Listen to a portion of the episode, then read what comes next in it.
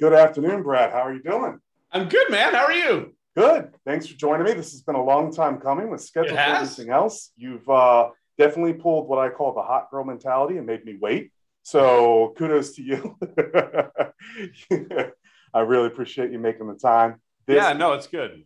A topic that I've been dying to talk about. I think you're the perfect, perfect person for it. So today we're talking about the morning after. You can yes relate that to any context you want, but in terms of the morning after a deal is done in the M&A space, right. you've That's sold right. your company, you're taking that next step, and that is one of those, what would you call it? Not a soft skill, but a, a, a soft topic, a uh, less reviewed topic in the yeah. M&A process. Yeah. Is am I prepared to take that next step? But why don't I give a brief intro to you real quick? Sure. And then I'm going to let you go at this. You're going to unleash your soul. You're going to unleash pain. You're going to you're going to tell the world how you feel and where you are on this. All right, let's do it. People need to know. So, from what we've talked about and how long I've known you, you're, you're really known for helping owners of agencies, expert firms grow from really that 1 million barrier where a lot of people hit some good headwind to get them to that three and five million dollar thriving agency. Uh, I think you're somewhere close to 20 years that you've been in this space. Yes, over 20 years. Yep. Wow. Uh, and, and you've worked alongside agency owners to help them sharpen their, their focus, raise prices, hire better people, all those things you need to really scale. Yeah. And right. you've worked with hundreds of owners. I know Yep. many of them really great people. But uh, you sent me a, a quote when we first met. You said that you learned that success is driven less by what you do than what you decide to be. And the biggest hurdle to an agency's growth is between your ears. That's right. So, and people can find out more about you at anchoradvisors.com. I'll put links to the underneath the video when it's all out there. But why don't you tell me what that means to you? The biggest hurdle to your agency's growth is between your ears. It seems pretty understandable, but what does that mean for you? Well, when I started working with agency owners, um, part of it was a discovery that like the agency business and the expert uh, firm business is is sort of doing business on easy mode. Like there's no inventory, there's no capex, you don't have to build a factory, you don't have to build tooling. Like if you want to grow your business, you get some customers, you buy a desk and a phone, you put a warm body at it, and your business can grow, right? That easy. It's just that easy. right. the digital agency owners are going to love you for that statement. well, the, the, so that part of it is easier. Yeah. And what I also learned was just getting people to do the right things and to to to make the right decisions didn't always cause their business to grow because so much of what your business is is what you're putting out there both the energy and the ideas and the and the way that you're leading your team and then as your business gets bigger obviously your team is putting their energy and and um, creativity out there mm-hmm. and that part the success of your ability to do that is really about who you are. It's not so much about the decisions you're making. It's about is your head right and is your heart in the right place? And can you relate to people and connect with them on a real way? Yeah. And when people are doing creative work, there's always some uncertainty involved, right? There's a journey that we're taking, and they need to trust you in that journey. And that trust comes a lot from how you're showing up in every meeting with every team member with your clients at the beginning and the middle and the end of the project right Yeah. and so that turns out to be to drive a lot more of the success of the clients that i've worked with That's great. And and critical piece, heart and mind are a massive part of who you are, who the company is, and you need to stay focused on that. But sometimes, and I, I would say many times, working with an outside party to be able to objectively look at that and to objectively see where you are is really, really critical. That and I think a, a lot of people see that as a, an inability for me to lead and for me to build this on my own is somehow a detriment. But I see it as a real conversation to character or validation of character that you're willing to say, hey, come look what I'm, come look at my beautiful baby and tell me if it's ugly. exactly yeah yeah i mean the it's uh the the the the cliche is that it's hard to read the label when you're on the inside of the jar, right? And so sometimes you need someone from the outside to kind of tell you how it is.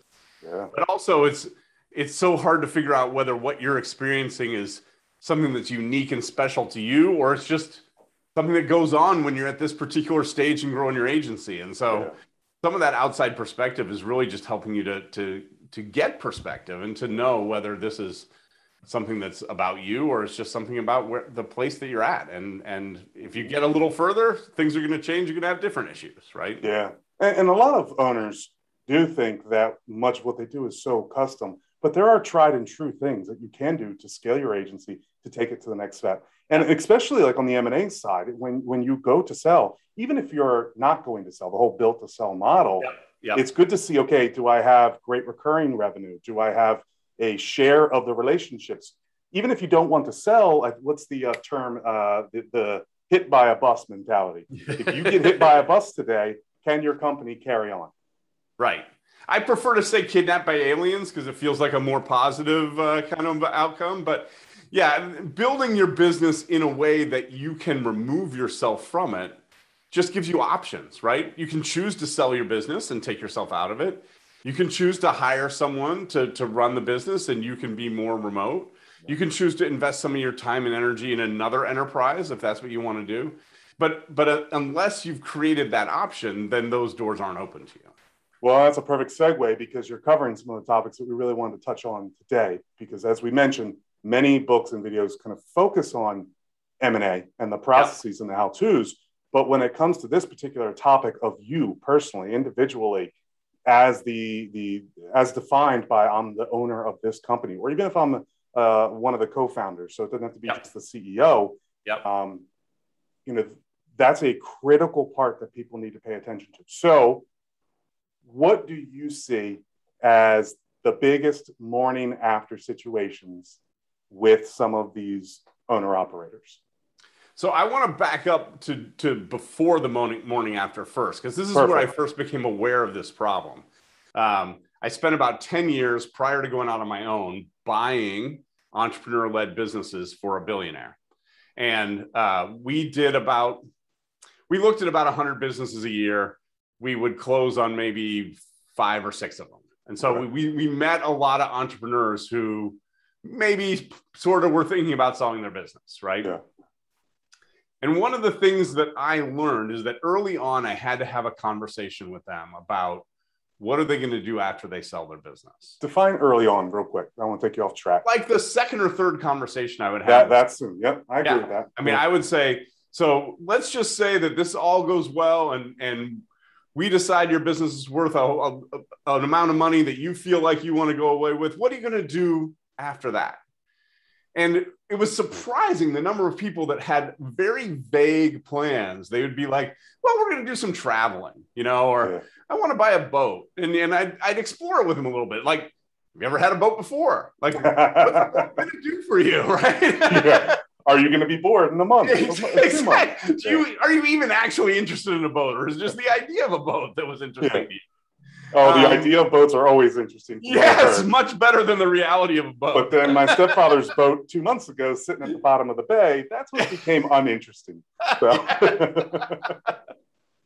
well, that's so, really that's really important that you say that because when I first started in this space, I didn't feel as, as a buyer's rep at times that that was my responsibility. Right. What do you mean? What am I doing with my money? Like, what am I planning? But it's so critical to get to closing and beyond because all these issues come up and it's you know did we lay that foundation out so that when we get to this point i can go back to that and say hey remember this is where you wanted to That's get it. helping you get there yes and the flip side is the, the owners that i saw that didn't have a solid plan as we got closer and closer to closing there would be all these issues that would start coming up for them you know, uh, I don't like this clause or I don't like the way this was written. And, and really, when I peeled it back, it wasn't about any of that. It was about the anxiety that was building about what happens after I sell this. Because yeah. owning a business, I mean, let's just face it, it's a pretty good gig, right? Like you're the boss, people listen to what you do. You don't have to show up any place at any time or, you know, I mean, you've got a lot of flexibility and independence and and a lot of status that comes from being the business owner and as you get to that point where you're thinking about selling it a lot of business owners realize how much of who they are how much of their identity is wrapped up in that owning a business or being a business owner And when that gets taken away, you know, what's left? What is it that I want to do? Who is it that I want to be after that point? And so that was a real deal deal killer. If I could not find a way to get people to start thinking about what they were doing afterwards, the deal just wasn't going to close. Yeah. And it might not uh, be a, a good relatable story, but it's one that I've coined. I've coined it as the the Escobar. And what I mean by that is if you see the memes that go around from the show Narcos, yeah, Pablo Escobar ran a Pablo Escobar ran a million dollar comp, I'm sorry, a right. billion dollar enterprise. Right. And then you see all these memes of him sitting in a swing in the yard, just staring yeah, off into space, exactly. standing at his pool, just looking down into the water. But you started to see that Pablo Escobar started to fall apart when yeah. he was no longer at that status level, and people started to turn on him. And you could see that internal struggle that ultimately yes. led to his demise. Yes. And you and I both have seen cases where this happens, where you just don't know who you are anymore because you're no longer the CEO. You're no longer the, the big dog at the dinner function. But what then should these companies be doing if they're going into a process to stave off that situation? So, one of the things we talked about a little earlier, I think, is critical. As you start to remove yourself from the active day to day running of the business, as you're starting to draw yourself out of that, which is something we need to do before we go sell our business. Good point.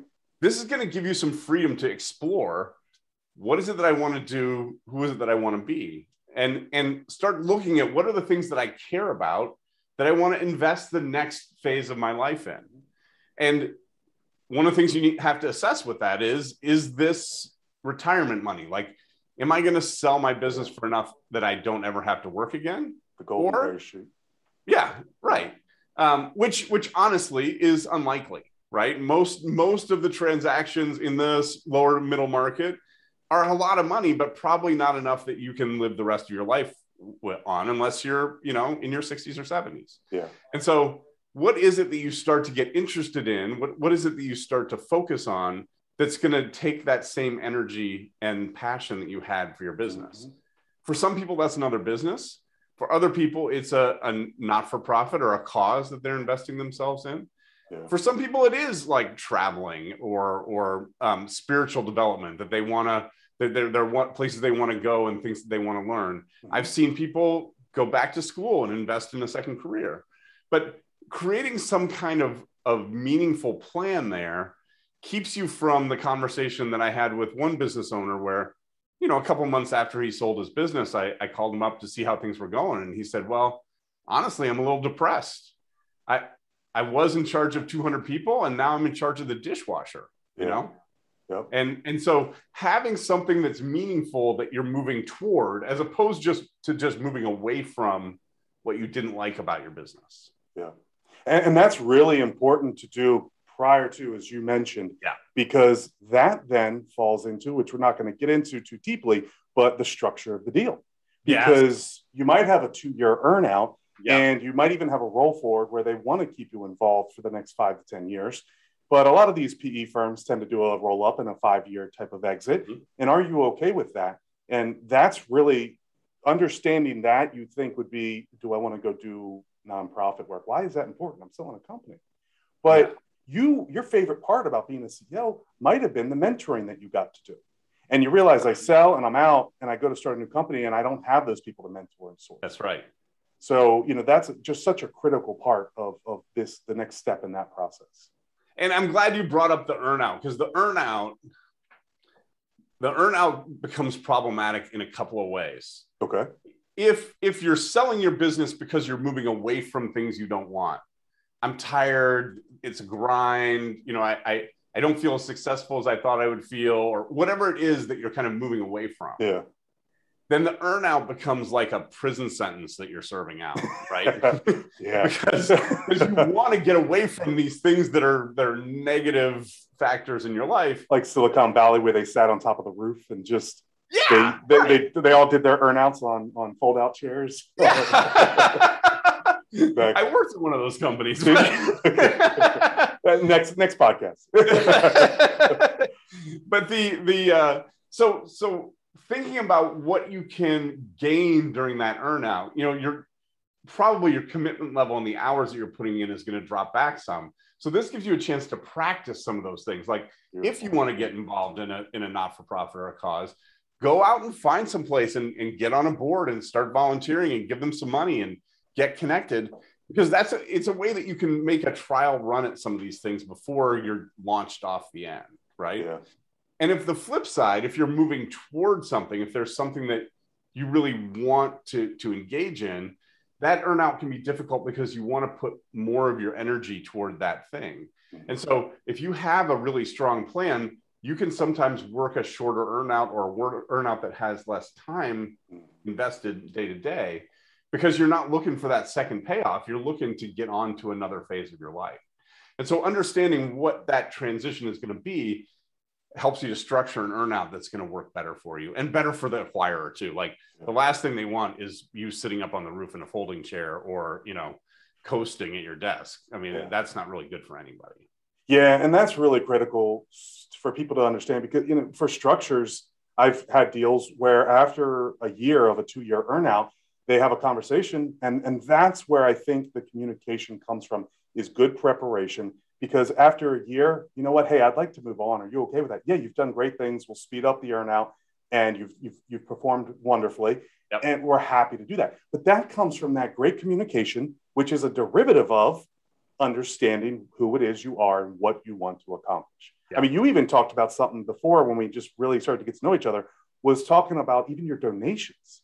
Yeah. And your ability to be that guy. Yeah because you know you used to give 20,000 maybe or 15,000 to your, your local church or to your local nonprofit but you're no longer able to do that or not in the same way yeah because now I'm giving away maybe retirement money instead exactly. of a company. I mean, it's coming, it's coming out of capital as opposed to out of income, right? And it, it does change things. It, it changes your status in those organizations. Do you feel that this is a subjective question? Do you feel that you have the ability and the wherewithal to be able to have a conversation with somebody and an owner. Like do you have that type of relationship to be able to say you know i need you to be honest with yourself. You're telling me you want to sell but this isn't like selling a commodity like a car or a house yeah, where right. we love each other and you take it and we say bye. This is more like a marriage for at least yeah. at least short period of time. Yeah. And do, do you tend to work with your clients in that way? Or is that something they should talk to a therapist or another individual about? Like how, how deep and, and connected do you get on that almost intrinsic value? Yeah. So I have the kind of relationship with clients where I would challenge them on what their plan is and how serious they are about their plan. And, you know, the, the, honestly, when someone told me they were going to buy a boat, I was like, have you ever owned a boat? I mean, I had that conversation with yeah. someone. yeah. um, and so, yeah, really talking to them and helping them to make a more detailed and rational plan is, is critical. Um, if there, there have definitely been times, you know, the, the guy that told me that he was depressed, I sent him to a therapist because like he he's in a situation that he needs to think that through and, and understand yeah. what's going on. But in general, if what we're talking about is what does this mean to you as a person? How is your identity being affected? That's a conversation that I would have with a lot of clients. Yeah. So looking, so what we want to look at is professionally, what is it that I'm doing next? And maybe going through a what are some practices you might use? Because i've told people to kind of go through a yes no. Do i want to start a new company? Yes or no. Do I, and, and as you outline all of that and get deeper and deeper down that that tree that rabbit hole it's also very critical for them to have that discussion with the buyer. Mm-hmm. do you feel what level of openness mm-hmm. once they've identified these things do you think like really needs to be there? How how open should i be with the buyers on my intent so let's go back to the first of what kind of exercises or, or things people should do. Um, I, I, like your yes no. Uh, my, uh, my version's a little bit different, which is you know kind of drawing a line down the middle of the paper and think about the things that you're doing now that in your current life. What are things that are uh, giving you energy or giving you life, and then what things are draining your energy or draining your life, yeah. right? And so kind of start observing that over a couple of weeks. Oh, you know when I go out and talk to clients, I come back jazzed. I love the connection that I have with the clients. But sitting through financial reviews, I want to poke my eyes out. You know, that goes on the other side of the column. And so as you're moving forward, you have this discontinuity. You have a chance to really structure a role that has more of those life-giving things and fewer of those life-draining things, right? Mm-hmm. And so, I, for a particular example, um, there was a business we bought, and the owner had incredible relationships with the clients. Like they loved him. Yeah. And and he took them on vacation, and he knew their families, and like oh wow, it was a deep connection yeah, that he had deep. with these folks, right? And so it was critical for the success of the deal that we got to know those clients before he went away. You know, at some yeah. point he was going to disappear. Um, and after the deal, you know, we had talked about that with him. And you talking about openness. We were very open that the primary value that you're bringing to us during the earnout is to is to move the equity that you have, you know, the the goodwill that you have yep. with your clients over to us. And he's like, yeah, that's exactly. I get it. That makes sense. But when it came to actually doing it, he got so much satisfaction about it out of the connection that he had with those people, and he cared about them the idea of moving that over to us was really difficult. It was uncomfortable for him. It was something he yeah. didn't really want to do. And so finding a way for to keep him connected, what we ended up actually doing was creating a foundation that was connected to the business hmm. and he could stay connected to the to the to the customers. They were all the cause that the foundation was about, they were all connected to because it benefited the industry. Yeah. And he could maintain that connection there and then that allowed him to pass the commercial connection over to us. Yeah. But finding those kind of solutions where you really understand what you're getting out of, you know, how is this serving me? How is this job, this role, this this place that I have? How is this serving me? And how am I going to find that satisfaction in a different way since this is not the way I'm going to get it anymore? Yeah. And I like the line, the, the line down a piece of paper because you can break that down to what is really important and that yeah. you could take that and say okay, well, out of 15 things I put as really important, I need to prioritize those and get those down to three yeah. or four or two for what's really critical because it might be I have other jobs or other businesses I've started. I want to go focus on those. And I don't want to do an earnout. Well, you need to understand that that's going to have an impact. So, how important is it to you? Yes. So, yeah. we talk about, so what we're talking about here tools, active tools they can use is build a list and then build a structure from that and communicate that are all really key aspects of a good deal.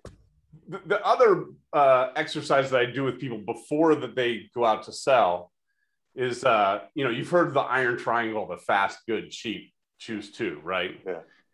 The iron triangle in selling your business is maximizing valuation, maximizing legacy, or choosing the day of your departure, like having the timing be on your timing. Mm-hmm. And so if if valuation is important to you, you're probably you need to sell the business when the market values at the highest. So you're going to give up that timing thing. And you have to detach yourself from what the acquirer wants to do with the business. If they want to fire all the people and take the business to Mexico or whatever, the high if, if you value uh, valuation the most, you're giving up those other two, right? If legacy is important to you, you want the business to continue, you want the employees to stay in place, well, you're probably going to give up something on valuation, right? And if timing is important to you, you're probably talking about an MBO or, or a um, or a leveraged buyout of some kind where you're allowing your team to to do it on a certain day, but that you're going to give up some valuation for that. And so starting to talk to people about what of those pieces they value and what they're willing to give up was really helpful in getting people closer to okay this is how i want to do this. Yeah and in working with sellers and buyers especially on the seller side it is you don't have to give in to anything. Right. You just have to understand that that's going to have an impact. Right. I mean that, that's that's a, a, critical piece. You can do it any way you want as long as you're comfortable with where you end up. Well and that's another piece that you kind of bring up kind of off topic but somewhat similar is what i call the hill of altruism and these are sellers who know I need to take care of Susie and Janice and Todd and Mark, and I need to ha- I need to keep this, I need to keep that. But as you get to closing, you just really start to with with great buyers, you start to realize that that's some of these things just have to be removed from that list. Yes. That's right. You need to have a priority list. Yep. So and, what other? Go ahead. I I love to have a conversation with sellers where I say, you know, I know that you want Susie to, to have a guaranteed job and make sure that she doesn't have to worry. Well, you're going to have several million dollars that you can make that happen yourself. You don't have to depend on the buyer to do that, right? Yeah.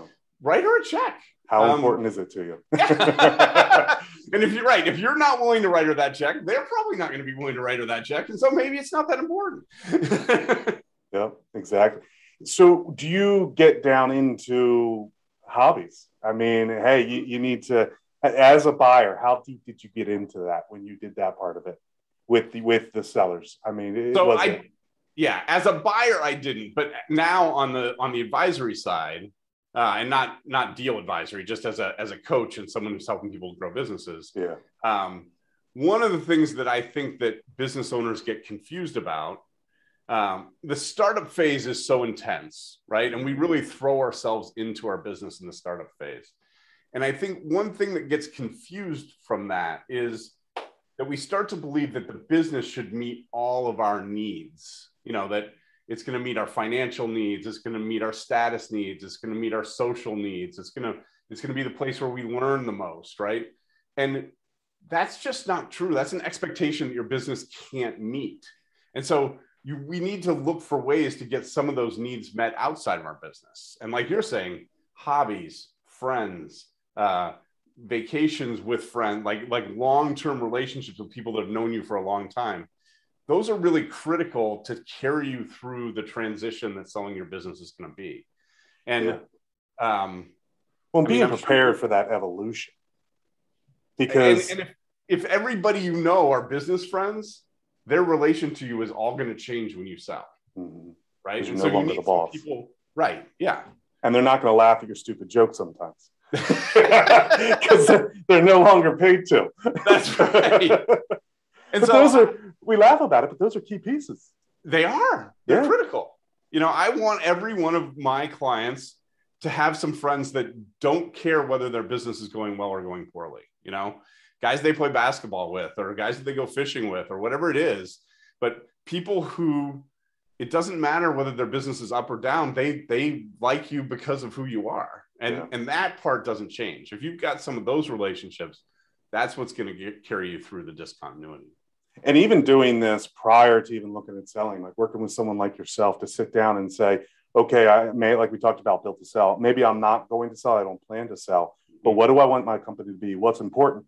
And then having that evolutionary conversation of what am I going to become afterwards? Mhm. because financially, like you said, I have, I have millions of dollars in the bank potentially now. If you're doing a digital marketing, let's say it's around a million dollars in EBITDA, let's just go with you know six to eight x almost. Just keep it easy. Yep. Let's say seven. So I've got seven million potentially after some other things. Maybe I've got six, five and a half sitting in the bank. Yep. What am I doing? Am I starting a new business? Am I, you know, what is it I want to do with my life? The, the other thing that that um, that I've seen working with clients is when you have that five million dollars sitting in the bank, people look at you differently, right? Family members are going to come ask you for money. Mm, Um, Good point. So now we're adding in like like a financial planner. Sit down. If you Right. don't have one, sit down with somebody and say, "Hey, I need to lock these things up if I feel that I might give that money to other people." Sorry, I can't. It's tied up. and some having someone to help you to have some language to to say no to the things that you want to say no to and say yes to the things that you want to say yes to. You know, So I- I had screw a off client- isn't good enough. yeah. Oh, you're you're talking about being a, a good being.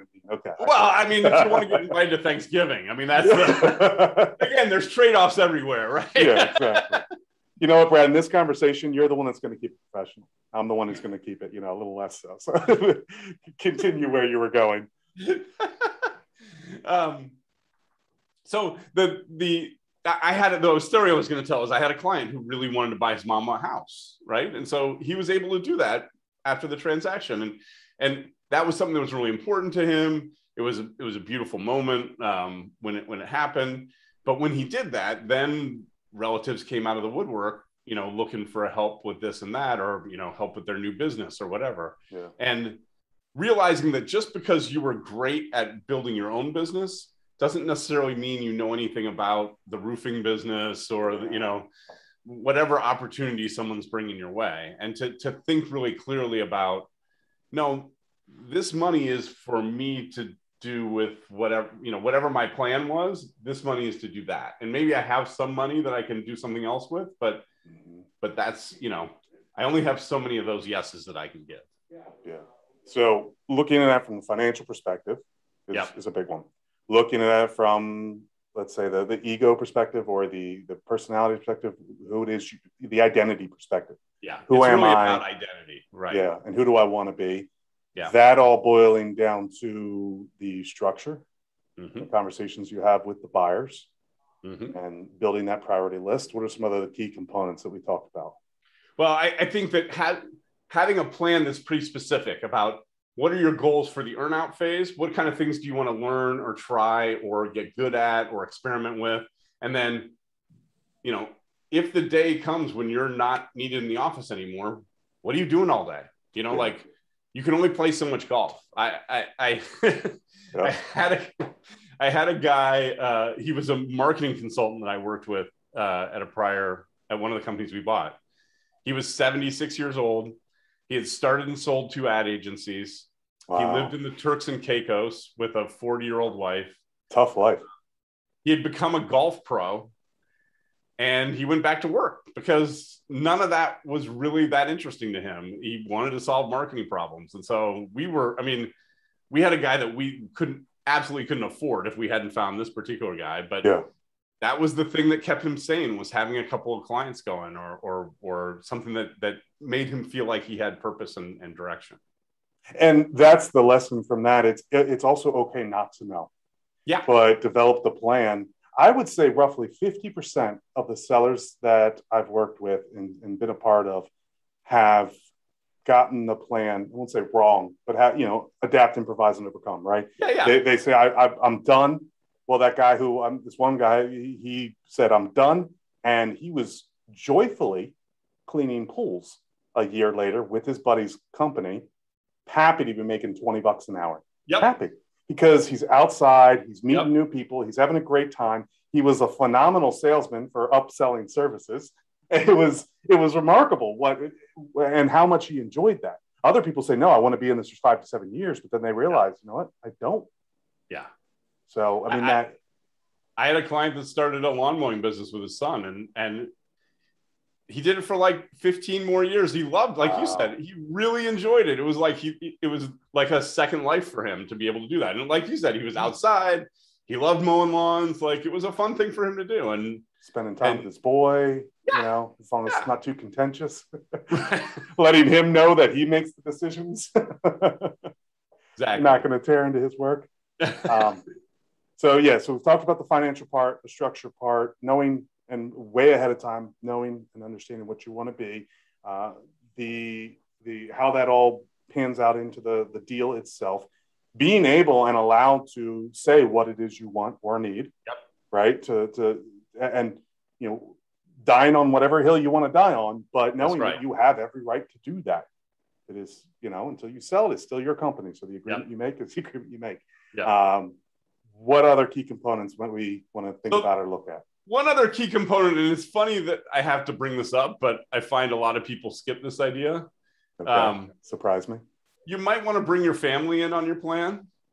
Um, the, the, same, the, same, guy that was living in the t- Turks and Caicos with the 40 year old doctor, she was like, Listen, I'm not making you lunch. And Wednesdays are my day. You can't be in the house on Wednesdays, right? Like, they had to work out boundaries around yeah. what life was like when he wasn't going to the office anymore like there there needs to be some some alignment you know if if if your spouse wants to continue to work they aren't going to go to italy with you for four weeks right um, if, if yeah. you if you want to buy a boat does your wife care about her boat or your husband care about a boat she like, might not want to be out in the boat nope. That's... And so bringing your your family in on whatever that plan is going forward, and really giving some time for them to get used to the idea, just like is your identity is changing, their identity also mm-hmm. might be caught up in that as well. And so taking some time, and, and that's where maybe a therapist could be helpful to help you guys work through some of the issues of um, of what that's going to mean for everybody in the family. And I think if you had to vote, the relational aspect of a sell, a sale, or the structural deal components. how would you weigh that out 70 30 50 50 in terms of importance well if you don't get the relational stuff right the deal isn't going to happen right and so uh and I, and I say would say the flip side if you get the relational part if you have a plan if you know what you're doing it makes the deal components so much clearer to you about what you care about and what you don't and so yeah it might be 80 20 you know um yeah, I mean, and, and I think a lot of people would say the the deal structure would be the 80. Yeah. But you're thinking that the relational aspect yeah. is because it bleeds into the to the deal side of it. it you, so many times I saw people fighting about things that just don't matter. Yes. And what that was about is that they didn't know what mattered. They hadn't yeah. thought through, they hadn't figured out what was going on. And and you see it a lot when people are like, they just can't lose a deal point. Mm-hmm and and that's because they don't know what they want. You know, do I want to win this deal point or do I want to have five million dollars in my bank account? Like, which they're one addressing, of those is important to you? yeah, they're addressing the symptoms, not the cause. Yes. Right. Yeah. Exactly. And that and that is critical. It's not a plug for us that we do this. It's they need to be working with someone like yourself as they scale and as they grow because they need to develop that all into the business so that when they go to sell and they work with an advisor like myself that really is all concrete, understood. Now, I can take that and build it into the deal flow. But if they don't know why they're doing this, why they're scaling, right, then you know that that's where you run into tons of issues. Right, and, and that's where working with someone even a couple of years ahead of the deal, mm-hmm. so that you're building your business in a way that that starts to pull you away and starts to create that identity that's not all tied up in the business, and that helps you to see when that opportunity comes, yeah, this is the opportunity that I want. Because yeah. that's the other thing in the in because I was an active buyer, we were going out and initiating deals. We weren't just looking at things that brokers were bringing us. Mm-hmm. Um, and so a lot of times we were bringing people opportunities not at a time when they were looking for them. Yeah. And if you know what you're looking for, yes, then you can more properly address the opportunities that are coming to you because opportunities are going to show up. Yeah. And if you don't know how to evaluate that, you know, then you're going to be the pretty girl at the dance for a while and then argue about the terms and, you know, the whole thing. It's a lot of drama, is what that turns into. Yeah. Well, you, you, took away my last speaking point. You're too good at this. um, but that, that really is critical because those start stops can really hurt you. It's you need to understand what it is you want to accomplish, what's important to you, but then you don't want to be at the point where you're going back and forth, not understanding that because deals are going to fall through. And I mean, how many buyers have you had or been witness to, and I, and I have in sellers, where it's like, well, hold on, hold on, can I get company B back? I, I, I, thought this was important, but it's not. So let's talk again. Oh, well, then you're at a whole different perspective. Yep. Now you're now you're chasing them instead of them chasing you, and the whole leverage equation switches. Yeah, exactly. And so that's really what I want people to understand is whether you're looking to sell or whether you're looking to grow, this really they go hand in hand in terms of what you want to accomplish is you I would go so far, and this brings us back full circle to where you started. What I'm starting to see with clients is that you can only grow your agency as much as you personally grow. That okay. the person that your agency needs at a million isn't the person that your agency needs at two and a half million. You have to grow yourself in your own capacity and leadership and your ability to distance and some of those things and and that's why what's between your ears is the thing that prevents the growth of your agency more often than not yeah because uh, you know i think that's a whole nother conversation we can have because i have seen sellers and owners who they start to grow they distance themselves to put great people in place but then once again maybe they liked having people coming to them with problems because how many people have you seen where publics oh, come to them tons. and say i want people to stop coming to me with all their problems yes. and when you develop a system that it accomplishes that it's well, nobody's coming to me anymore with their problems. this is why I changed the whole way that I do my business is that I had done that so many times where I created exactly the thing that they wanted and it wasn't what they wanted. And so now we work more on who you are and what you want. And then from that, we develop the systems to get it for you. Because I mean, that exactly what you said, I've done that yeah. too many times to count. And, and it was about I wanted to be the firefighter. Like that's where I got my satisfaction out of, right? And and that's great. But you're going to have a million dollar agency if you're going to be the firefighter. If you want to be a two and a half million dollar agency, that's not your job anymore. Yeah, and and a lot of people say when you hit that 50 mark in terms of employees, like 40 to oh. 50, things just really start to evolve and change, and, and maybe it's even 30. But you know that's where the whole who you are and what the company is starts to evolve. But the savings that you get from this too, because if you go into a deal and you're not sure who you are, well, if you get to keep going back to the attorneys to memorialize these things. I mean, and working with you, you might put a plan in place they don't execute, and the efficiencies and lack uh, and the, the you know, wasting of resources. I think that's really critical for for getting what you want and building the efficiencies for or, or having the efficiencies in that process. So, yeah. I, this has been a discussion where I think we're in complete agreement on. We don't, we didn't have any of the disagreements I thought we would have. So we're gonna we're gonna have to do this again and find something that we both. Oh, I think there'll be plenty of things out there that we're polarizing on. What do you want to leave people with? What are you What are you working on? Uh, great piece of advice. You, have given a lot of it. The, the stage is yours for the for the next thirty seconds. Um, I mean, and I, am not saying this to pander to you, Brandon, and I'm afraid it's going to sound that way. But uh, when you're selling your business, this is the probably the only time you're going to do this in your lifetime. Great um, point. Don't think that you're the smartest person in the room. There are people like Brandon. There are people like me that have done it dozens of times, hundreds of times, and you might want to get some of them on your side of the table and talk to them and, and listen to what they have to say you are the boss of your business, but you're not necessarily the boss of this transaction. And so taking taking time to figure out what you're looking for and what you want to get out of it allows your professionals to do a better job of getting you what you need. That that's a really good end. I mean, bringing the human to the transactional is what I like yeah. to say. I that's mean, right. that's huge. Yeah. All right. Well, we'll make sure that everybody can contact you who yep. wants to contact you. And we anchoradvisors.com. That'd be the place to find us. Great. And, uh, you know, we're definitely going to have to do another one after this. Yeah, let's do it. I'm excited. All right, brother. Take care.